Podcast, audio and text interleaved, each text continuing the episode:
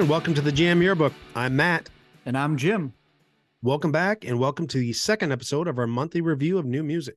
Today, we're going to bring you all of the best music we found exploring new music during the month of August 2023. We know how hard it is to dig through so many new releases, and most of the time now, we're just singing along to the radio and songs from 30 years ago. So it's nice to break out of that mold and explore into new territory. Oh, yeah. But contrary to the belief of mainly our generation, or it seems like every generation that comes along that thinks their generation's music is the best, there is still a lot of good music coming out the industry machine just doesn't give the same promotion and it can take some work to find it. And it wasn't all good either. We checked out some music out of curiosity or expectations and found that it's probably not going to be worth your time. You've been warned. I wish somebody would have warned me. there were some gems eh, that I know we're more than happy to share with everyone. Yeah, I think it's a mainly positive show this week. So that's a good thing. We're not kicking off with deaths this week, Matt. That's another good oh, thing. Where's the hallelujah chorus? no Reaper yet. We've had a visit from the stork, though. We've had some big names celebrate their birthdays in August. So we're going to start off with a few. Hey, happy birthday to you. Hey, I'll kick it off. Well, we had Dua Lipa, James Hetfield, Vinnie Vincent, The Edge, Mark Knopfler, Madonna, Phoebe Bridgers, Belinda Carlisle. And for some reason, I get to say happy birthday to Fred Durst, oh, of yeah. all people. Yeah, thanks, Jim. but I also get the honor of saying happy birthday to Robert Plant, Serj Tankian, the great Elvis Costello, Gene Simmons, Alex Lifeson, Shania Twain, and Van Morrison. But the music world did have one big loss in August, and we will bring these up if they happen. He was a trailblazer and a true legend of electric Americana music. Psych. Jim said we wouldn't start with the Reaper. You knew he had to show up so we could send Robbie Robertson off into the sunset. Member of the band, who were also at the time Bob, member of the band, but who were also at a time Bob Dylan's backing band. Aside from performing, he left us with a long list of production credits that I found quite surprising, including a great three album run with Neil Diamond, Beautiful Noise, and The Singer Sings His Songs, and an amazing live album, Love at the Greek, Way back in version 1978, Jim noted Martin Scorsese directed the band movie concert, The Last Waltz. That relationship was just getting started as Robbie Robertson produced soundtracks for many Scorsese films. Raging Bull, they re released the soundtrack in 2005, but he also did The King of Comedy, Color of Money, Casino, Gangs of New York, Wolf of Wall Street, The wow. Departed, Shutter Island, Silence, and The Irishman. I had no idea he had these kind of production credits or that relationship, that long relationship with Martin Scorsese. Yeah, definitely. We also thought it'd be fun to keep track of album anniversaries, if nothing else, to make us feel old. Really, only one significant anniversary this month, and I'm glad it's only one because this one deserves all the attention. Stevie Wonder's in possibly incredible album Innervisions turned 50 in August. Yeah, we're both huge fans of this album. And I hope it's something that people keep discovering for years to come. And will always be older than that album. but, anyways, moving on from that, Jim, it's time to talk about new music released in August. Uh, yeah, you mean the good, the bad, and probably the fugly? that's pretty accurate. That that's an accurate pronoun. But let's not kid ourselves. That's the way it's always been. You know, we talked about in the mid in the beginning of every generation says our music is the best and well yeah our music is the best but it doesn't mean that there's not still good music coming out it's the way it's always been it's the way it's always going to be for every great album ever released there's at least 50 terrible ones let's start with who's still around as we found there are plenty of older bands still making new music yeah i'm punching my fists in the air because i'm going to start with candlebox that that's worthy of a fist bump Okay. at least we know where your basement is. You didn't mishear him, folks. Jim really just said candlebox, complete with a logo that still looks like a 90s tribal tattoo. I got to be honest. On first listen, I don't know why I reacted this way. I, I kind of liked it. I'm, I must have been an off day because on my second listen, I made it about 45 seconds in and thought I must have been on something because it's not a return to form for anything that I'd probably return to at all. I think even for hardcore Candlebox fans, the two of you that exist in the world out there somewhere, you'd be disappointed in this. Yeah, I think the worst reaction you could have towards music is if you find it unnecessary. I was Mhm. surprised that the real comeback, if you want to call it that, was in 2008. They've been putting records out, you know, pretty consistently every few years since then. There are a few songs I'm like, oh, this has promise, but they would quickly fall apart. It left me uninspired to dig into any of the albums I missed. It's not like they were an A list band for me to begin with, but they did have some hits. yeah, they did. And I had a very similar reaction to Filters, The Algorithm. Again, another band that they had a few hits that I liked, uh, but I never really had a deep connection with them. But I had high hopes. I wanted Candlebox and Filter to come in and say, hey, we can still do this. I wanted to hear growth, but what I heard was more of a regression. Fans of these two bands, check out these albums and report back if you disagree. Yeah, the the the four of you that are out there. Yeah. oh, you're giving Filter too. They're I've tied. given them two. Okay, Yeah, we'll make we need a tiebreaker. but let's flip this into the positive. All right, let's do that. Yeah. I enjoyed End of the World from Public Image Limited. I went in with low expectations, so that probably helped. John Lydon can sour me on even trying to listen because of his behavior. He's just a prick when you when you hear him talking. I don't have much knowledge to give a deep comparison to their older records, but as the show goes on, a common message will be repeated. I love the energy. It's a really good performance on this record, and it kept me engaged the whole way through. I may have found a new personal theme song as well, Being Stupid Again. Anytime I mess up, I am singing that. That's a song we could have used for most of our lives. I know. John Lydon, I don't know if you know this, but he was trying to get on Eurovision last year. He was trying to represent Ireland. you know how they Okay, I could actually kind of get behind that though. but I think they knew what they could expect if they let him on that show. Oh yeah, but if Ireland really wanted to give a middle finger to everybody at Eurovision, that would have been the way to do it. Ireland wants to win it just like the rest of them. They've got nothing against a lot of the EU. out Ah, okay. So, and and don't worry, nobody takes him seriously over here, Matt. So all that prickishness, we we we understand that prickiness, prickishness, yeah, yeah, what, uh, whatever, whatever it is. The, the the music's good. That's fine. It is. and I like it.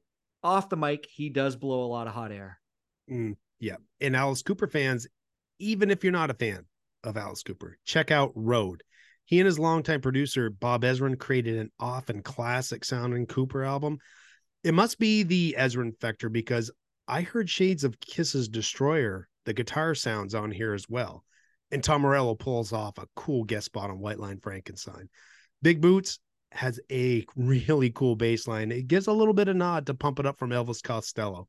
And surprisingly, or not, if people know, Alice Cooper is 75 and he is still rocking and kicking ass. I didn't realize until you put it in the notes that Bob Ezrin produced this. And that actually kicks it up a notch for me. It's great to see him still out there with these guys creating great music. And definitely, this album's worth checking out.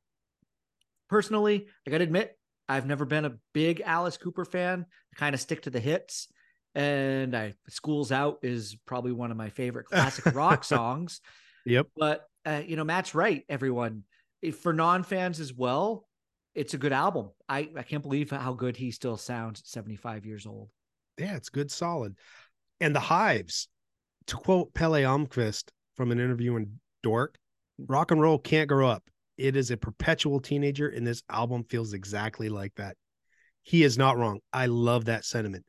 This album's got punk energy, rock and roll confidence, groove, swagger, and just the dash of danger that it needs. Or in a word, cool. Mhm. This is a pump up album. Most bands that have been around for 26 years don't put out albums like this. It sounds fresh.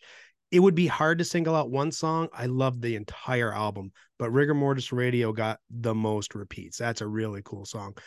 Drums that actually reverberate and sound natural, not dead. I I don't want to wait another 11 years, but that this wait was definitely worth it. Ah, oh yeah, it's cool.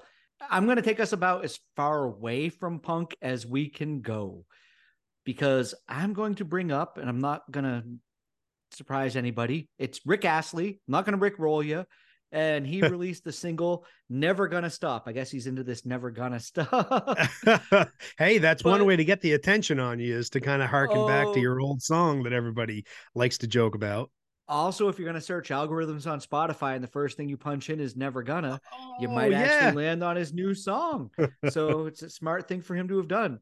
My my inner 14 year old is vindicated for loving this guy's cheesy debut album in the 80s. This song is safe, it's nice, but I also think it has a touch of class. And I think he's always brought this to his music.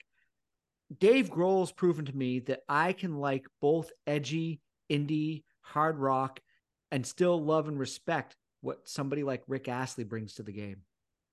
I love that title so much. Never going to stop. it's perfect. And, and, we're the ones, well, not specifically you and me, Jim, but the whole human race. We tried to make a joke in a meme of his music, but you can't deny dude's talented. He's got a great voice, and there there's an audience for this kind of music. I think that Rick Rolling is probably the reason why he's been able to kind of make a comeback because yeah, oh, of course, yeah, he he came back and became relevant all of a sudden, and then he plays up the Rick roll. He knew he absolutely was aware of what was going on, and now he's back out making music again. And he was at Glastonbury this summer, and he's touring, and I've good for him yeah, it shows a healthy ego. It does. That you can take the slings and arrows. Yep. And we had a legendary return from Al Green. His new single was amazing. Yeah, this was such a surprise to get this new song from him. And we're both so glad he's still around. You don't oh. know. Is you know, like what over the past, you know, five, he hasn't released anything for four or five years. Mm-hmm. This is a cover of Lou Reed's Perfect Day and it's about as perfect for me as a cover can get.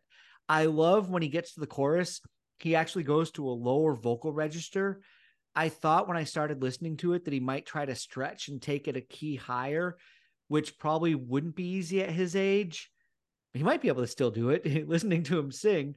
Yeah. But instead, he keeps it in control and it gives the song that genuine sincerity, almost like a nod of respect to Lou Reed and how he sang that song. You know, Matt, already that I love this song. I added it to our show in version 1972. So, a surprise to me, I got up one morning, I'm walking to the bus stop, and I hit the new release playlist, and I come across Al Green singing Perfect Day. It brought a happy tear to the corner of my eye. There are many bands and singers I'm grateful to reconnect with in doing this show none more than Al Green. No, love him. And I'm so happy that I've been able to reconnect with his music, especially doing the 70s uh, years that we've covered. Beautiful voice. Yeah, and he still sounds great. But Matt, it can't all be positive. So I'm going to bring up the why are they still around category for some of these older bands.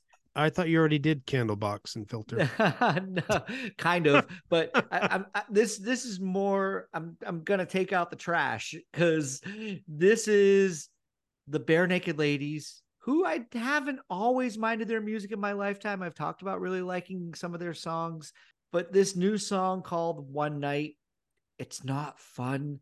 It's not original. And the guy, you know, who's the lead singer now who took over 15, 20 years ago because they made a kids album and the other lead singer got caught doing a line of coke. Sorry. you know, there, there, are plenty of people we talk about on this show who've probably done yeah. more coke than the whole entire facts band facts. Barenaked Ladies could do in their lifetime. But he's struggling to stay in key throughout the song. It sounds like a drunk mm-hmm. uncle got up at karaoke and I can't even feel nostalgic about it. Mm, and that's that. I'm going to take the dagger out of my back, and it's not from you; it's from the Barenaked Ladies because yeah. I loved this band at one point. Mm-hmm. It sounds like they had a hiatus, and they are out of shape. Yeah, it really did. Yeah. Songwriting and performance, um, because it is sad to report this was not a good song. But hey, at least it's only one night and not one week, Jim. That's an excellent point. Yeah. All right, we've reminisced enough about older bands. Let's let's kick them to the curb. Let's move on to things more modern. Pay attention to these bands. I'll kick us off with Jon Batiste. I think that's how we say his name.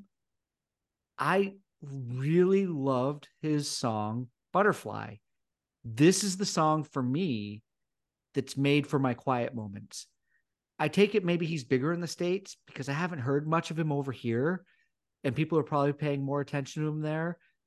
I think if people in the UK paid more attention here, they'd really like his stuff. I wish I had an answer to your pondering about that. I mean, he had a moment a couple years ago when the Pixar movie Soul came out. Yeah. He did a few jazz pieces for that movie. I, I don't know if he was able to parlay that into wider success.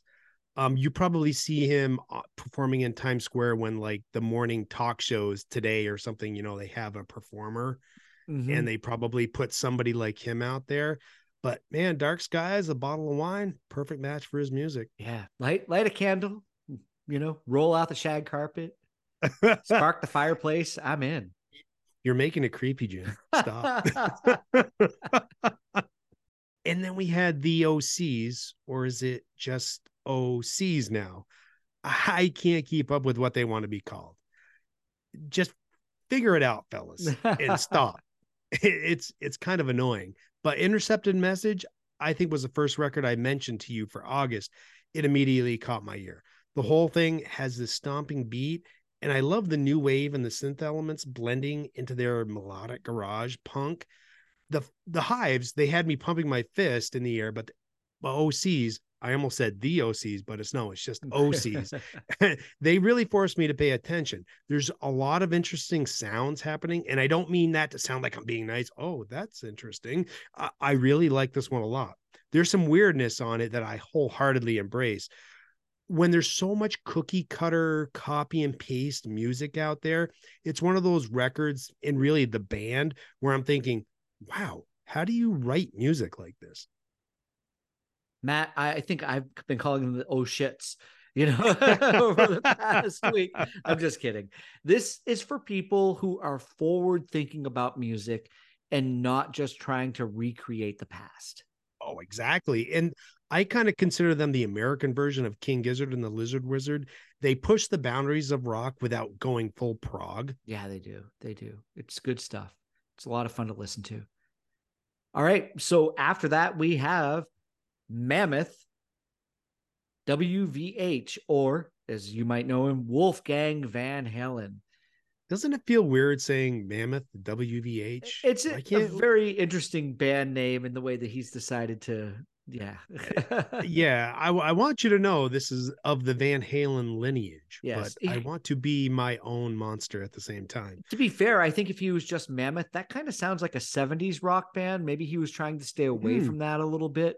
Well, it is a nod to Van Halen's original band name. It is, yeah. So maybe just his version of Mammoth. And so that's, Yeah. you know, it is the kind of guitar rock that we listen to. It's returned.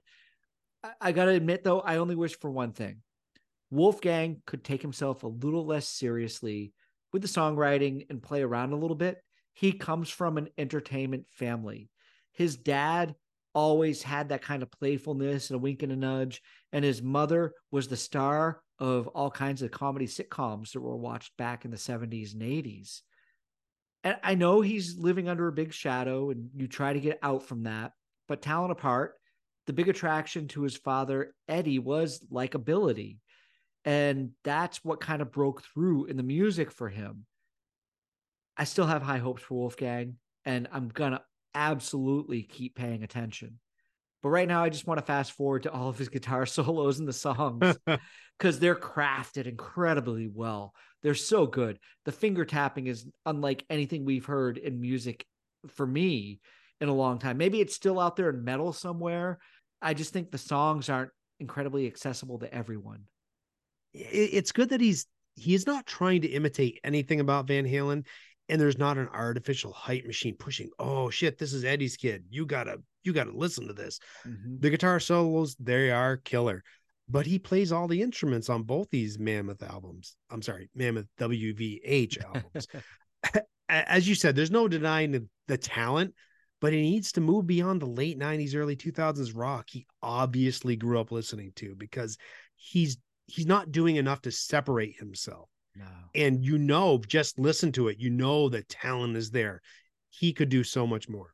Oh, I, I agree. And let's hope that it's a upward trajectory that we're seeing because this is better than his first album. It's it's miles better than his first album. His 1st Mhm. album wasn't even bad. It wasn't terrible. And this is in another really good place. But I don't want people to get comfortable with where he's at now because I think if he can improve his songwriting and really bring the that joy to finger tapping and the type of soloing that he likes to mm-hmm. do back into music, we won't be stuck in the land of Staind and disturbed you know when it comes to the songwriting oh, yeah. Yeah apt comparisons right there because yeah. that's that's where he's stuck right now.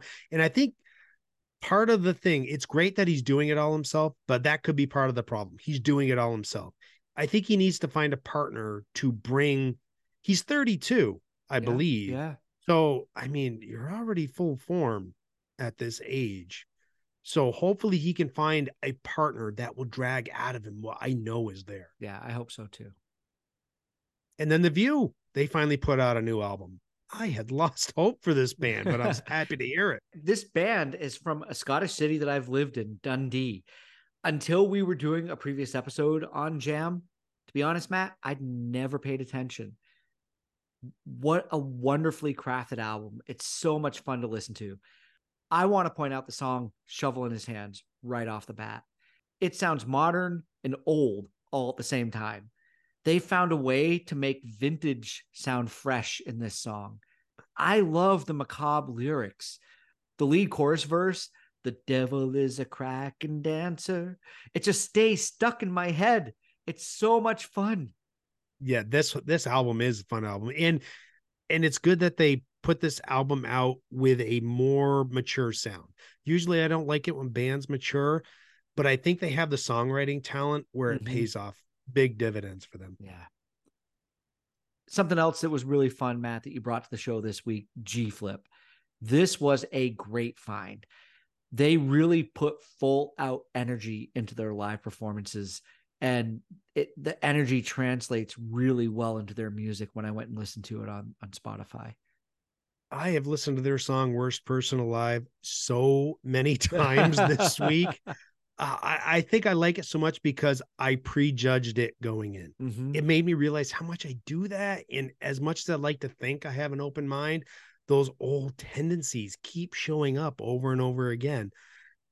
First listen, within 30 seconds, I thought of like, oh, this is just another Taylor, Olivia Rodrigo, uh-huh. Kelly, Pink. I'm like, it's all just in that crowd because I'm just hearing the voice. But then I did a little bit, something was bugging me. So I dug a little deeper. The album's called Drummer, which I thought's a little bit odd. That's an odd title for an album. Um, and then I looked at the album cover. It's a bass drum with him crammed partially inside. Like, okay, this is this is obviously a little bit different than I watched the video for Worst Person Alive. In my opinion, did a 180. It was it was amazing. What a simple and great video. A drum set strapped to a trailer being towed down a dirt road, and they're playing the drums and singing, performing the song all in one take. Mm-hmm. The whole song, one take bumps and all. I think I threw my back out just watching yeah, the video. I did too. Oh my, oh my God. There, there, was a few of those. I'm like, oh man, they're gonna feel that in five years. How did the sunglasses the, not come off? Well, you could see it in the bridge. They're going down for the rim shots, right? Mm-hmm. And you could see them doing the whole squinty thing with yeah, the nose, to move them where up. they're pushing, where they're pushing the glasses back. the performance in the video, it, maybe seeing a new artist, even though they're 29, so not young, but only their second album, not playing the keyboard or the guitar, which is what I was another prejudge going in. If they played an instrument at all, uh, it was going to be a keyboard or guitar, which is usually what someone singing will be playing as mm, well. Yeah. The keyboard or the guitar. It was refreshing to see a drummer take center stage. We both love drums, probably because we play bass and we know how important it is for that to be unique and character driven uh, it is and like i said what a great find. So thankful. I have to admit when you messaged me and asked if i'd heard of g flip i had a prejudged moment there. I thought i was going to be challenged to listen to some new rapper and i braced oh, myself. my god i'm so glad you said that because that was my first inclination yeah, as well. I couldn't have been more wrong. They're really impressive. I immediately went down the rabbit hole just to watch them play drums many ways th- they got prejudged mm-hmm. in my eyes and i'm sure yours and many other people too i thought i was getting into that into some terrible rap because there was tons of it this month um then i thought just another pop singer. Then I watched the videos and boom, big surprise. Mm-hmm. Some of the problems I have with new music is there's so much vibing and playing it cool, playing it safe, especially vocally. Drums in most popular music, they've been replaced by machines. Or if they're not machines, they make them sound like machines. Yep. They're dead. They're just keeping a beat. They call them beats. That's it's disgusting. Even when they aren't, they have very little personality or anything differentiating from band to band. They they fail to propel songs. G Flip, being a drummer and a singer, they just let it rip. Yeah. Charlie Watts aside, being a drummer is no time for to be a wallflower. No. At all. And I made an experiment this week. I asked quite a few people, at least like seven or eight. I had them listen to the song, no visuals, then get their opinion and prejudge, then showed the video. 100% of the people were like, wait, that is not the picture I had in my head. I wish I didn't ruin that experiment for everyone else, but go check out G Flip. Yeah. They're really talented. They have the number one album in Australia and that they are setting up to uh, tour the states. I, I think this is this is ripe. I don't know about it exploding, but it's going to make some noise. Yeah, it's going to. Yep. And that clip you shared of them performing Ike and Tina Turner's Proud Mary. Ooh, that was great. That was fun. And then Corey Wong. How do we broach this? Is it good funk or rehashed 80s R&B pop? I dig some of his stuff. He did some good things with Vulfpeck. He was a, I shared a video with you of him playing at Paisley Park. They made an album in 2021. I think it's like the Paisley Park sessions.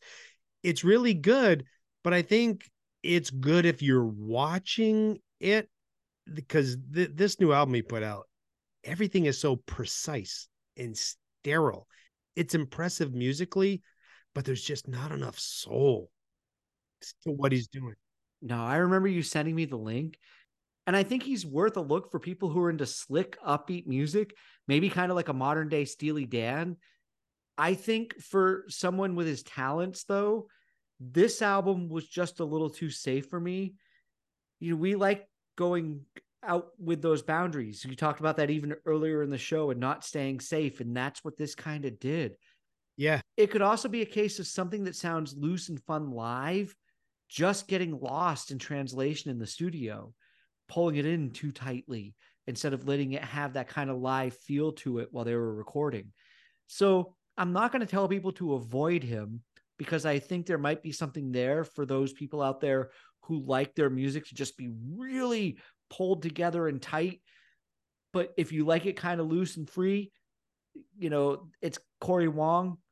He's going to be hard to listen to from the album that was released in August. Yep. It's the kind of music that would be cool to see live for like 20 minutes. And the last five of those, you're trying to figure out how to leave without seeming rude.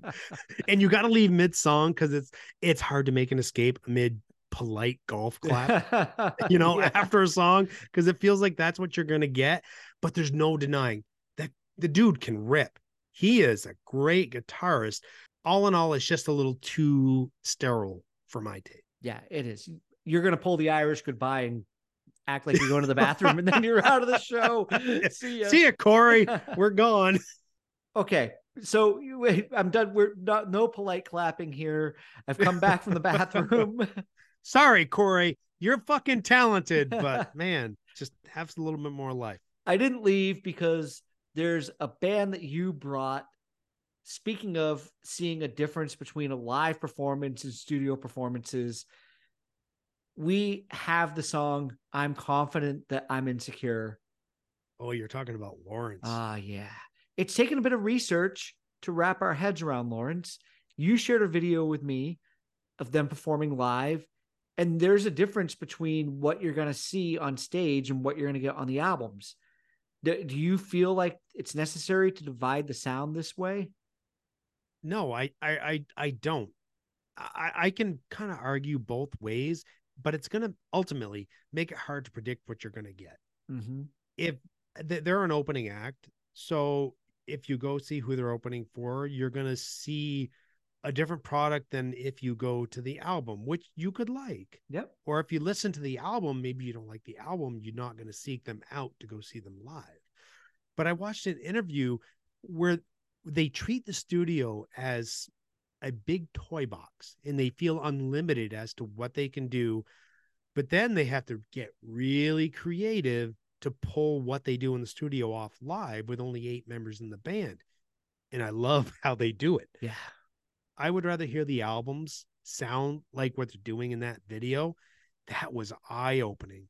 But like G Flip, maybe seeing it perform live opens your eyes to inform your ears of everything you should be hearing. I love that philosophy.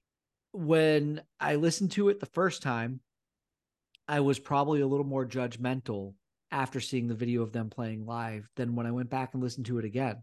Second time I went back and listened to it, I wasn't as bothered.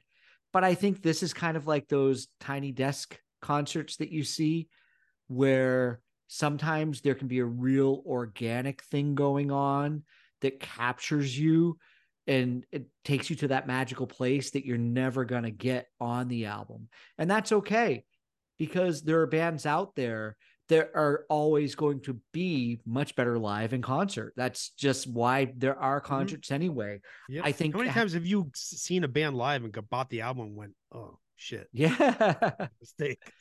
But I don't think it's uh, that much of a difference with Lawrence, and I think that I still am interested in their songs as they're going to release them, whether they're playing with a live band or not. So I'm not going to knock it too much. I think people need to get behind this band. And Matt, you said they're an opening band. Well, they're opening for the Jonas Brothers right now. and I'm going to be a dick and say, well, I don't know if the Jonas Brothers could hold an ounce of talent that I'm hearing when it comes to Lawrence. Ooh, bold statement. It is. If if you grew up a theater, band, or chorus kid, Lawrence would really click with you. Jet watch those live performances, not exclusively though. Th- these are really good songs, but the performance is top notch.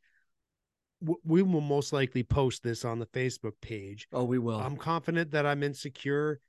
You only need to watch it once and take a step back and go, there's a ton of work that goes into the rehearsal of not just the performance, but I'm going to move here. We're all going to move there. The mm-hmm. camera's going to go like this. The camera's going to go like that. And when there, there's that first thing where the four guys doing the backup vocals do that, ah, it's like, holy shit, to come in stone cold with those notes. It's so damn impressive. It is. and they've been around for 10 years. I'm I'm really excited to catch up with what I've missed. But put it this way, Jim. I would consider listening to a Christmas album if they put one out. I would because there is so much happy, joyful sounds that they make. And I think it's only conveyed properly if you really watch them. If you really want to convey what you're singing or playing, you have to emote just a little bit. And these guys don't emote just a little bit, they emote a lot yeah. and they get the point across. It's it's great. Yeah, she emotes in the way though that I would say somebody like Janis Joplin emotes, and I don't want to make that kind mm. of a comparison. Yeah.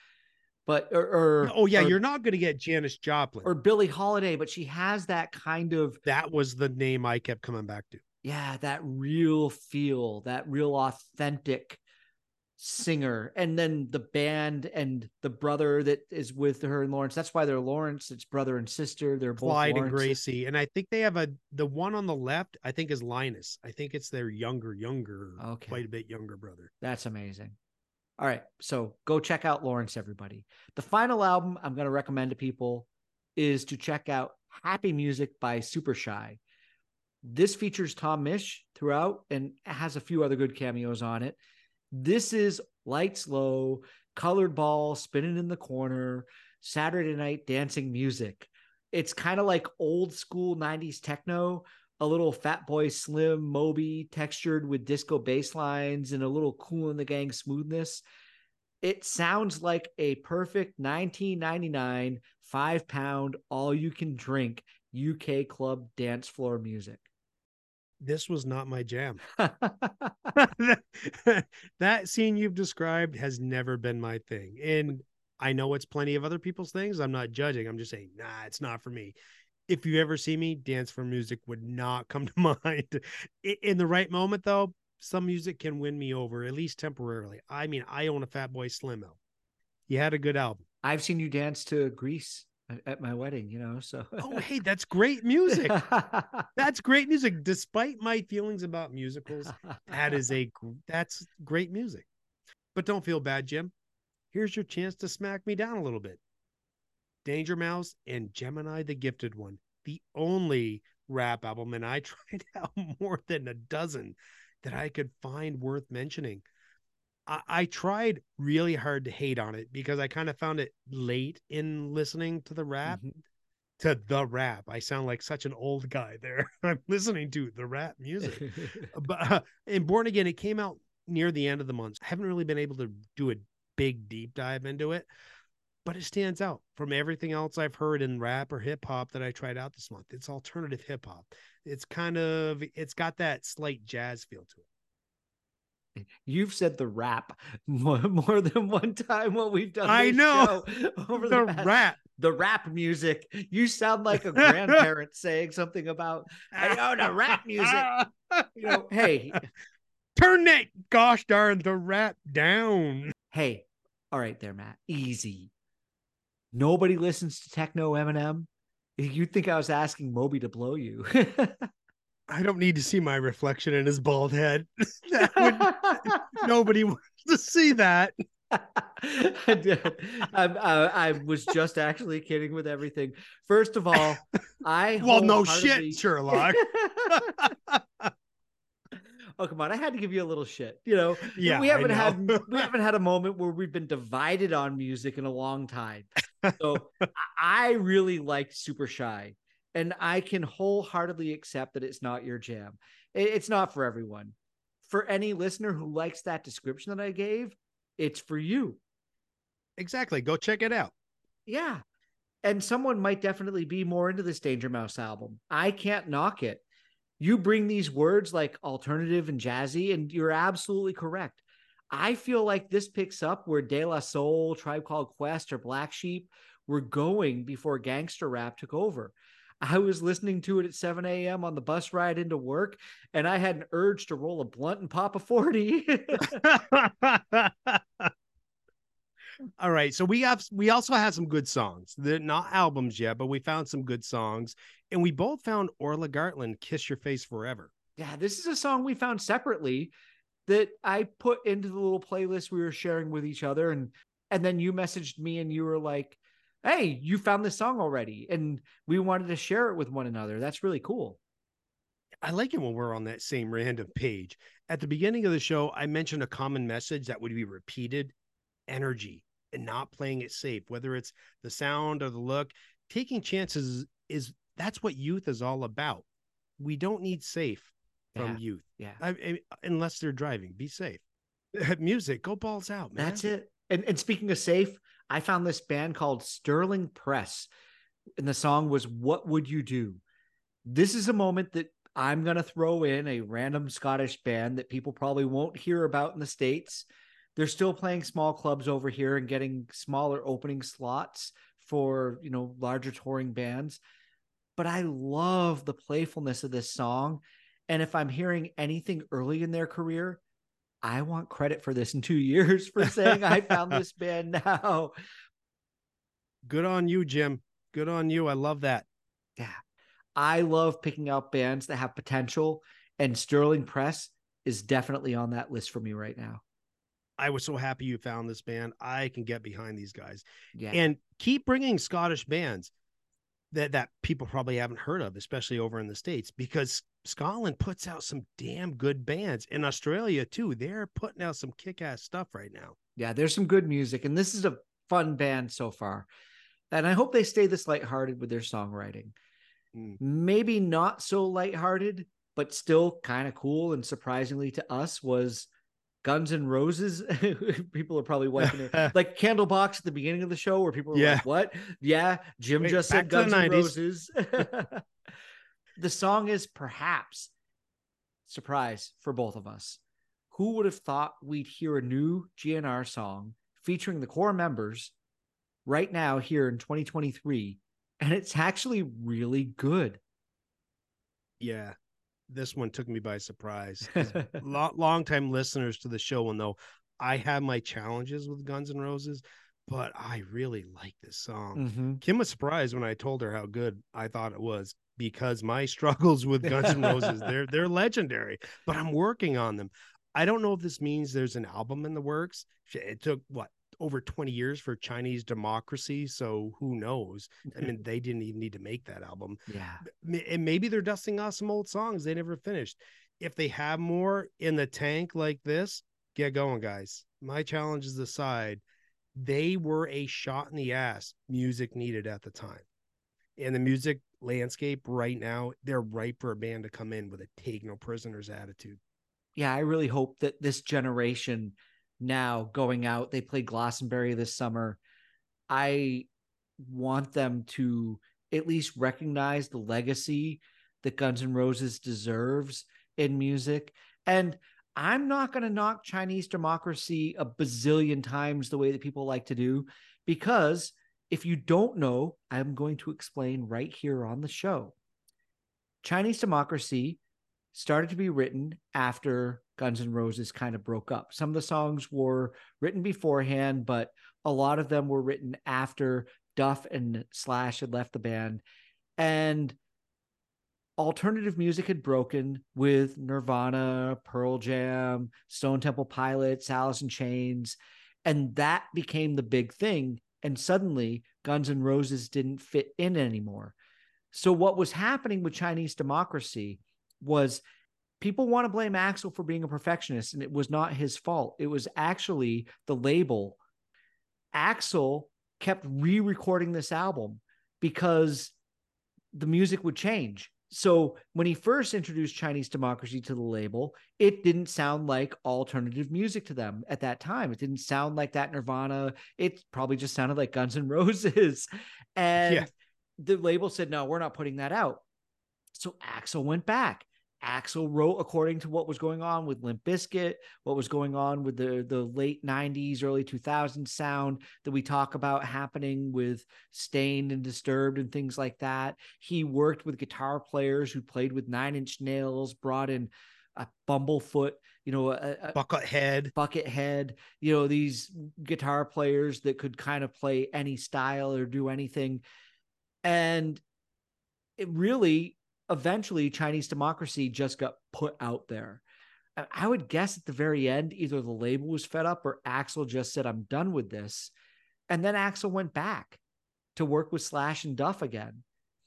I think that he's back where he belongs. I think uh, seeing all of them play together is a fantastic thing. But I think there's this huge anti Axl movement. And Matt, I can hand it to you. I don't mind his hey, hey, hey, hey, you know, knocking on heaven's door, that kind of stuff that bothers you.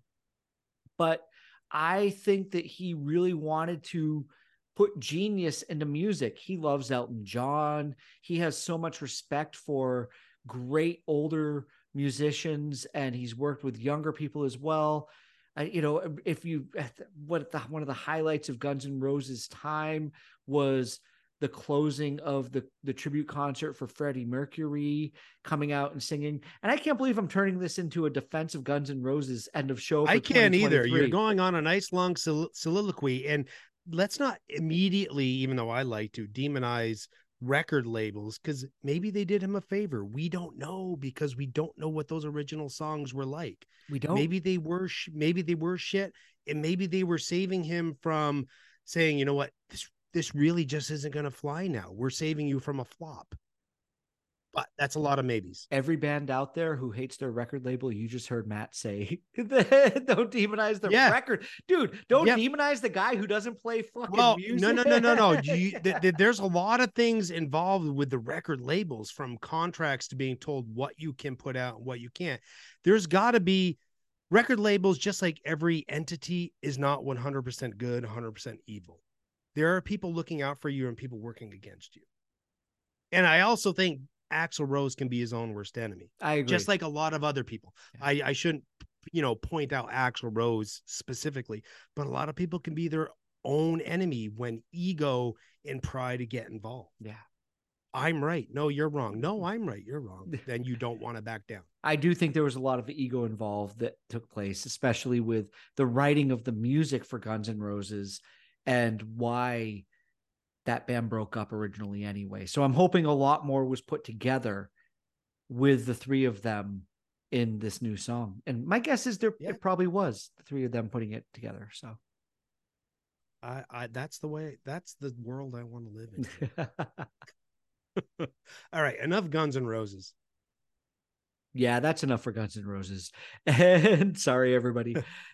But it's a good song. Check it out. yeah, check it out. Here's another good song. And if it's not already, it's probably going to blow up and, and be huge because, well, let's face it, she's massive right now. But it's Olivia Rodrigo.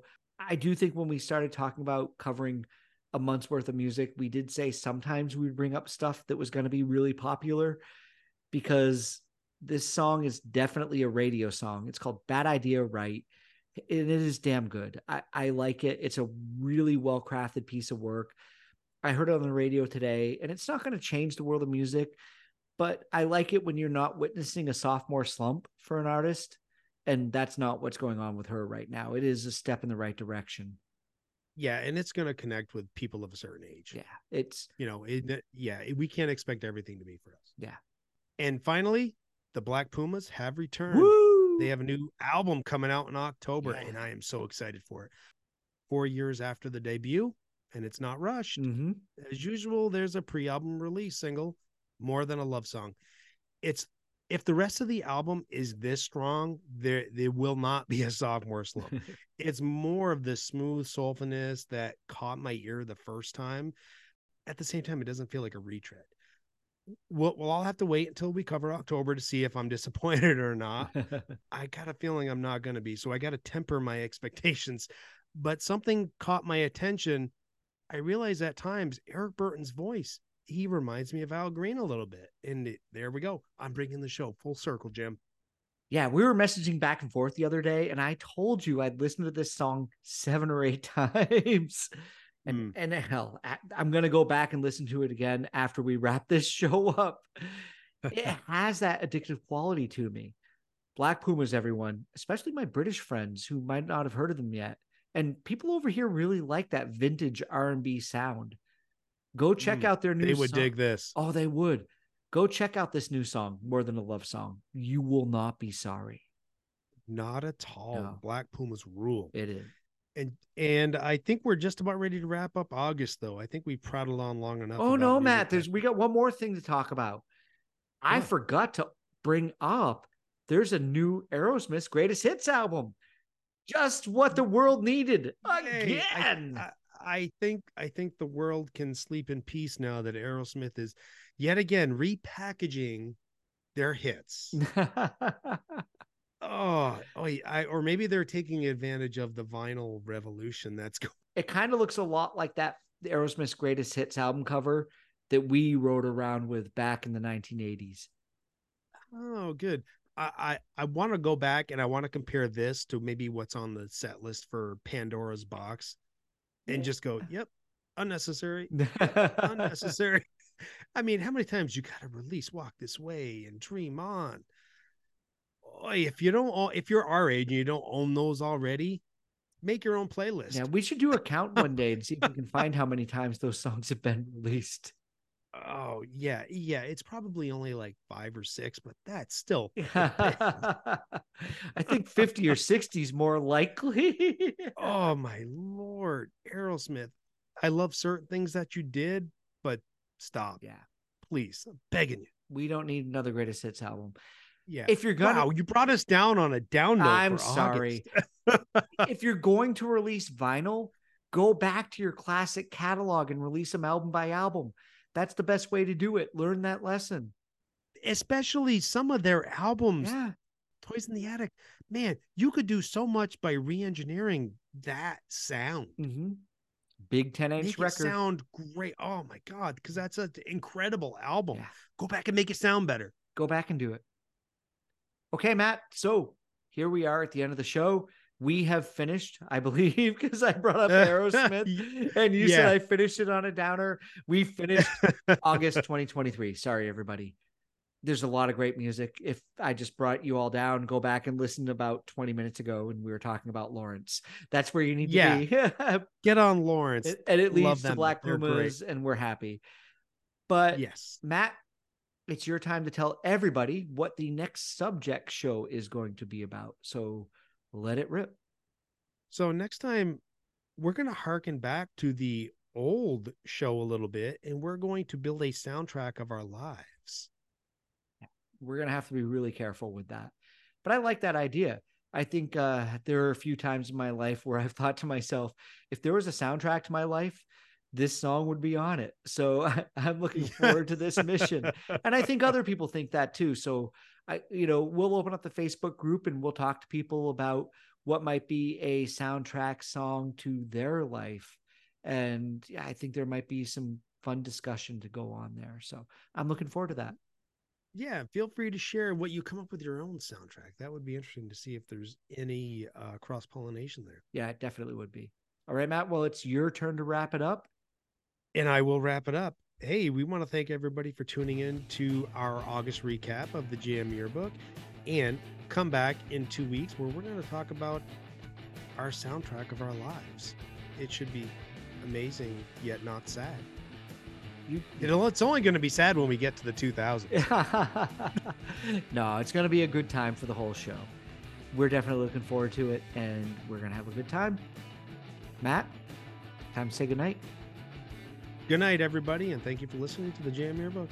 Peace, love, and podcast.